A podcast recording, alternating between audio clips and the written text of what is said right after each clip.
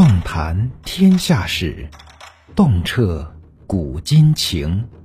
欢迎收听《中国历史奇闻异事和未解之谜》。上官婉儿是一代才女，在唐高宗时，上官婉儿一家被武则天抄没。然而，上官婉儿一心服侍武则天，她为何就不记武则天的灭族之恨呢？据说。婉儿尚在母腹中时，其母梦见大秤一杆，于是请教相士。相士掐指一算，惊呼：“此子日后当称量天下。”待到婉儿出生，竟是一个女孩，大家都很失望，说相术骗人，无非为钱财而已，也就不再在意。等到婉儿祖父上官仪被武后杀害后，同年的婉儿与母亲郑氏被没入宫中为奴。本以为会暗无天日，可是等婉儿长成，她的才华开始在宫中显露出来。她博古通今，诗词文章尤为出色，甚至书法、术数、易棋等无所不精。她的才名很快传到了武后的耳中，并召见了她。当场面试时，小婉儿聪明伶俐，从容不迫，一挥而就，写了一首七言诗，其文辞精美。比起朝廷大臣们的腐儒酸调，可谓天上人间。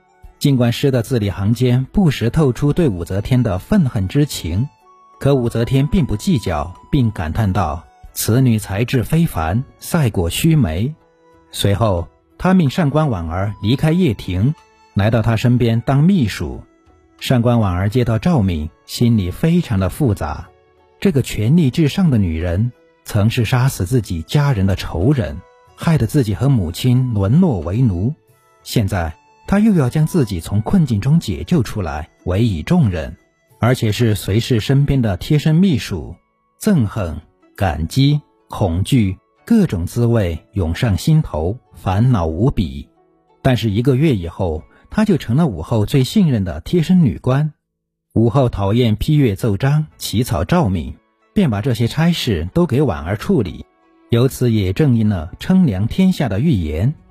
朝廷大臣们也竞相奔走其门下。从此，上官婉儿对武则天由仇视慢慢转为拥护。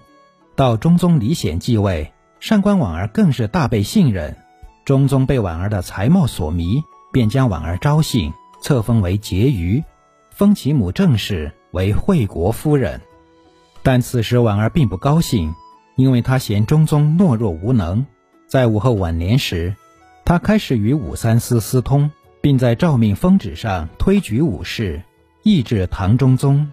此时的上官婉儿已变得心机重重，她为了讨好皇后韦氏，将武三思让给了韦氏。景云元年，韦后和安乐公主毒死中宗，立中宗年仅十六岁的幼子李重茂为帝。韦后称太后，临朝听政，并派上官婉儿商请太平公主，想得到她的帮助。此事未果以后，韦后自当朝政，后来还想杀少帝李重茂和襄王李旦。此事被襄王第三子李隆基得知，他与太平公主合谋，联络羽林军冲入皇宫，杀死了韦后和安乐公主。李隆基后来诛其逆党时。上官婉儿受此牵连被杀了，称量天下的一代才女从此香消玉殒。